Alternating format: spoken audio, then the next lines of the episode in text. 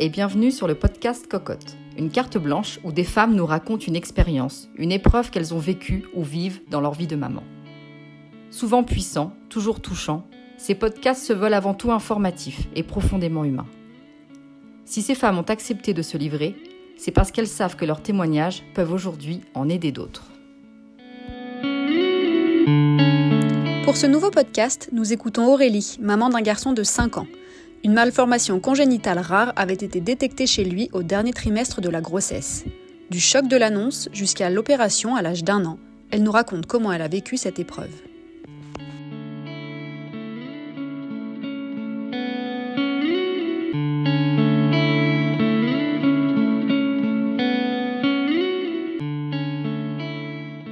Bonjour, je m'appelle Aurélie, euh, je suis la maman d'un garçon de 5 ans.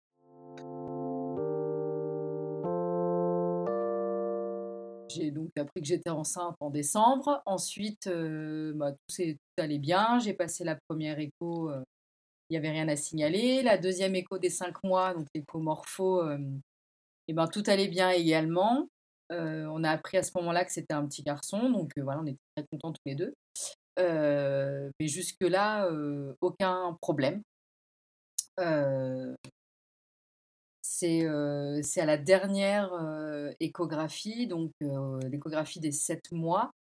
donc on a passé avec une sage-femme qui était que des échos en fait, qui est, échographe, vraiment spécialisée là-dedans, qui a vu une anomalie donc au niveau au niveau du médiastin, c'est-à-dire en fait au niveau des côté des bronches et pas très loin de la horte. donc une espèce de petite boule qui apparaissait à l'échographie, alors très petite, hein, mais, mais qui était là. donc bah, sur le moment, là, on s'y attend pas. En plus, à la dernière échographie, c'est pas celle où on s'attend à ce qu'on trouve quelque chose. On, on, y pense plus. Enfin, pour ma part, j'y pensais plus peut-être à la deuxième échographie. la dernière, j'y allais beaucoup plus sereinement donc du coup, on s'y attend pas, donc on est un petit peu sous le choc. Alors après, on a la sage-femme nous a rassurés très très vite en disant que voilà, que la vie de notre enfant n'était pas en danger, mais malgré tout, ça reste quand même, ça reste quand même un choc sur le moment. très vite, on a été, on a été pris en charge. dès le lendemain, un spécialiste de l'hôpital de Chambéry nous contactait et nous donnait rendez-vous le jour même pour une échographie plus approfondie. Donc à ce moment-là, donc j'ai fait une échographie qui a duré plus d'une heure où ils ont inspecté le bébé sous toutes les coutures. Donc il a fait le même constat que la sage-femme, à savoir donc cette petite boule au niveau des, bronches qui pouvait laisser supposer à ce moment-là un kyste bronchogénique qui s'appelle un kyste bronchogénique, c'est assez rare. Euh, mais bon, il y en avait, ils n'avaient pas les moyens d'en être sûrs. Donc du coup, derrière, j'ai passé une IRM, qui s'appelle une IRM, une fétale. Euh, donc euh, voilà, donc l'IRM a montré plus clairement la présence de cette malformation. donc du coup, voilà, donc je devais accoucher à la base dans un hôpital de niveau 1. Du coup, on m'a demandé de diriger vers m'inscrire dans une maternité de niveau 3 par précaution. Euh, donc, euh, donc voilà. Et puis, euh, donc très vite aussi, on nous a mis, avant l'accouchement, en relation avec un chirurgien qui, du coup, devait opérer plus tard notre bébé, justement, de, de cette malformation. Donc le chirurgien été très très rassurant parce qu'il nous a dit voilà qu'a priori la naissance devrait se passer normalement, que l'enfant devrait montrer aucun symptôme et devrait naître normalement et vivre normalement, et qui serait voilà par contre opéré normalement au bout d'à peu près six mois. Donc, donc voilà, donc ben, j'ai terminé ma grossesse un peu plus sereinement parce que j'avais été rassurée, mais malgré tout, voilà, on sait que c'est là et que ben, on ne pourra pas, euh, pourra pas euh, faire comme si de rien n'était. j'ai accouché fin août, bah, l'accouchement s'est passé normalement. la naissance de notre fils s'est passée normalement aussi. Il n'a montré aucun symptôme. Enfin, a été un bébé en pleine forme. Les premiers jours, à la, donc on a passé à la maternité. il a dû quand même subir des examens, donc radiographie et échographie. qui du coup, alors à, la radiographie ne montrait rien, l'échographie, ils, arrivaient à voir quelque chose, mais c'était vraiment très léger. donc, bon, on est rentré à la maison et puis bah, après, ça a été plus, pendant plusieurs mois des, des examens de temps en temps. Donc, il a quand même passé plusieurs radios à intervalles réguliers. échographie également. et puis, bon, finalement, comme il allait bien, le chirurgien a décidé d'attendre ses un an pour l'opérer. Donc, du coup, il a passé un scanner à l'âge de 8 mois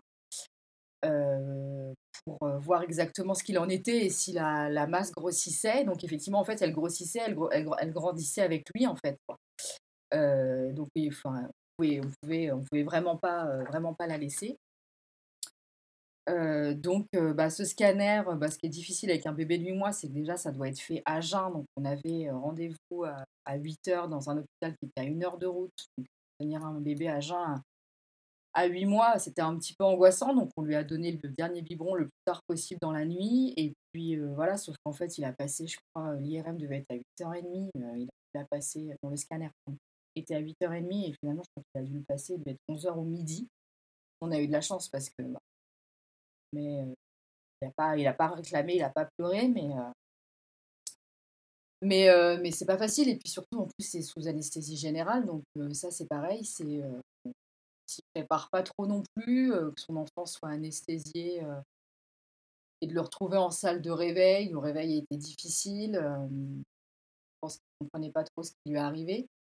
Donc ça, ça n'a pas été un moment forcément très drôle. Et puis ensuite aussi, il a dû passer un ou deux mois avant l'opération un autre examen pendant lequel les parents n'ont pas le droit de rester. Ou, alors, je crois qu'il peut être à jeun aussi. Et en fait, ils l'ont. Je ne sais plus le nom de l'examen.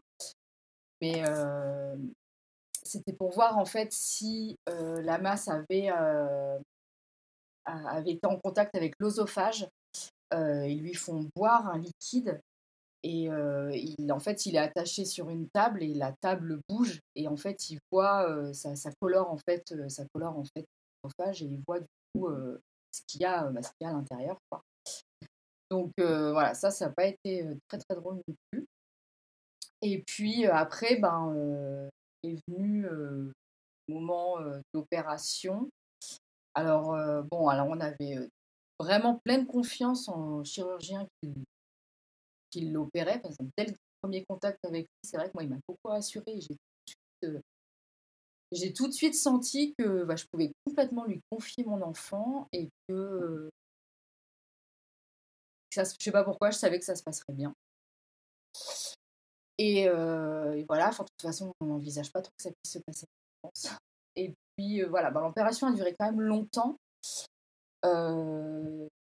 Ils lui ont donné quelque chose avant pour, pour l'apaiser. Bon, bah lui, ça l'avait carrément endormi. Donc il est parti.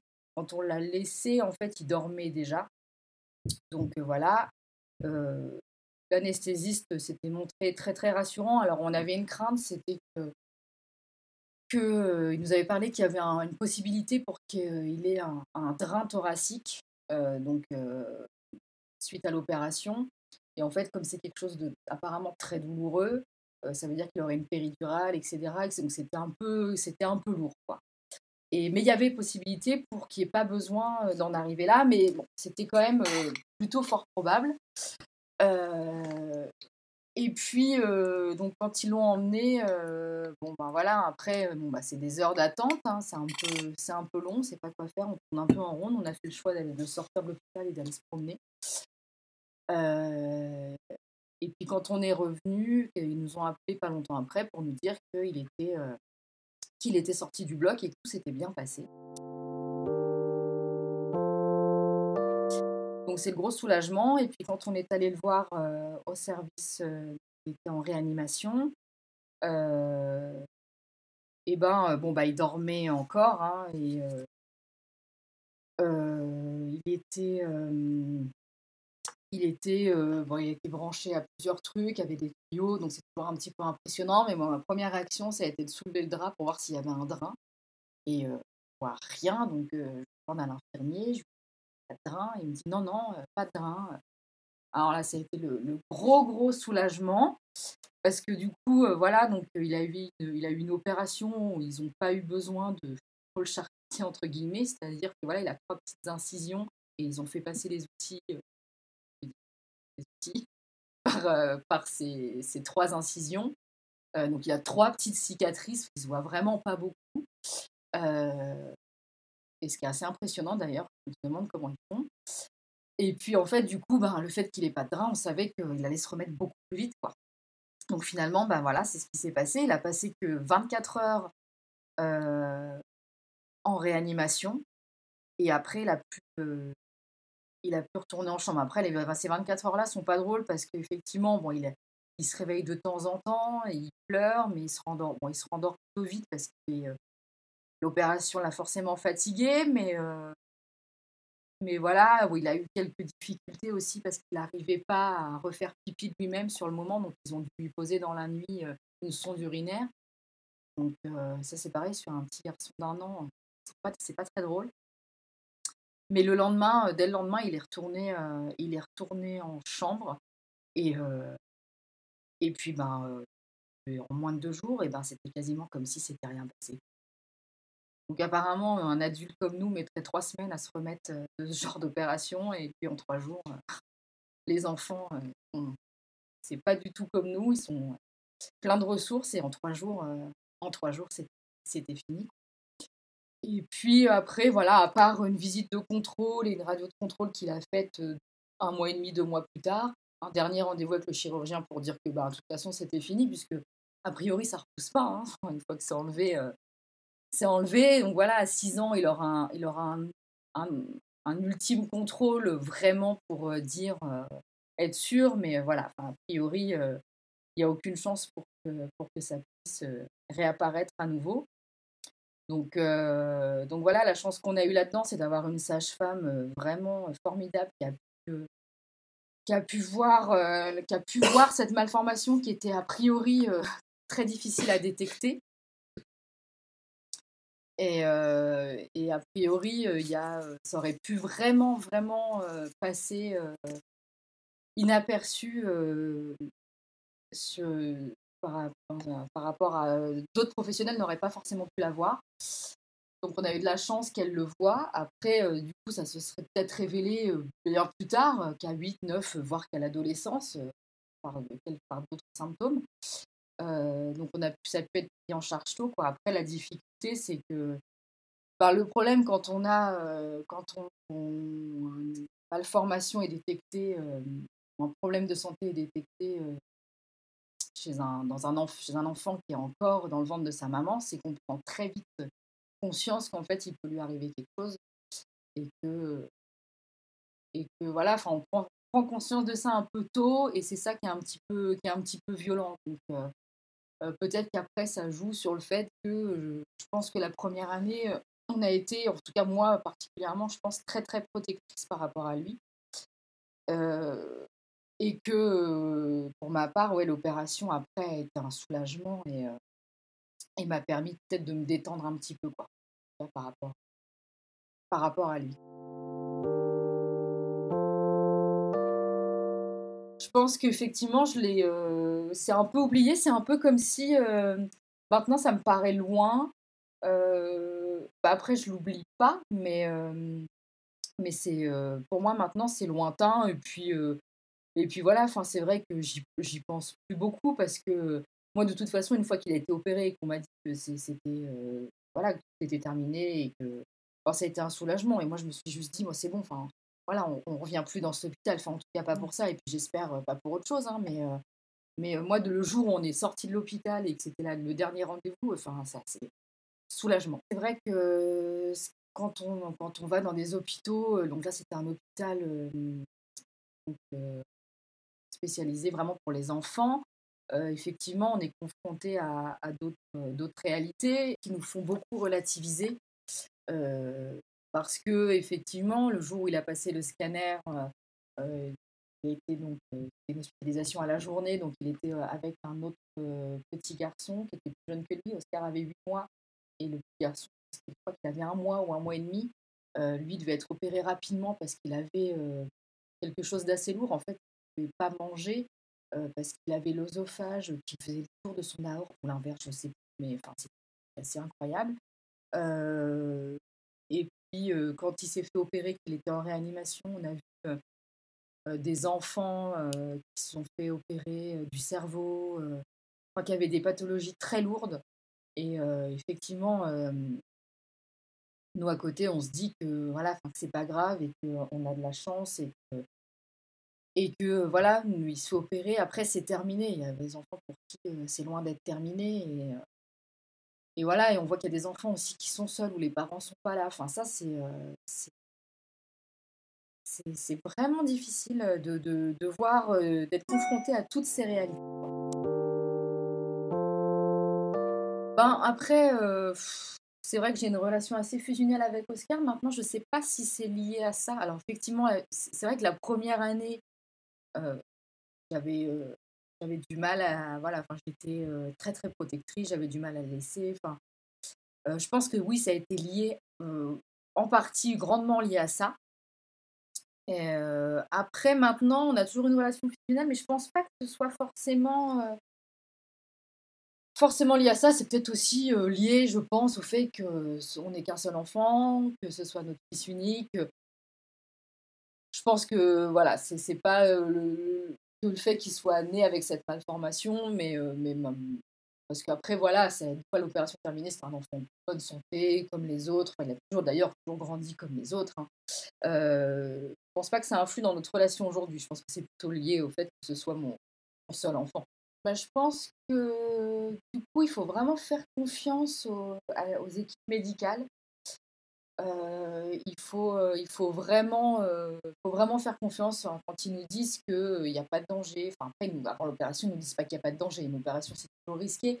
Mais voilà, quand ils nous disent que, a priori, c'est un acte qui va bien se passer, etc. Enfin, il, faut faire, il faut vraiment faire confiance. Il ne faut pas hésiter aussi. Moi, j'ai eu la chance de rencontrer une. J'étais encore enceinte. Ma sage-femme m'avait présenté une femme qui avait eu, son enfant avait eu la même pathologie, donc le kyste bronchogénique, parce que finalement il s'agissait bien de ça.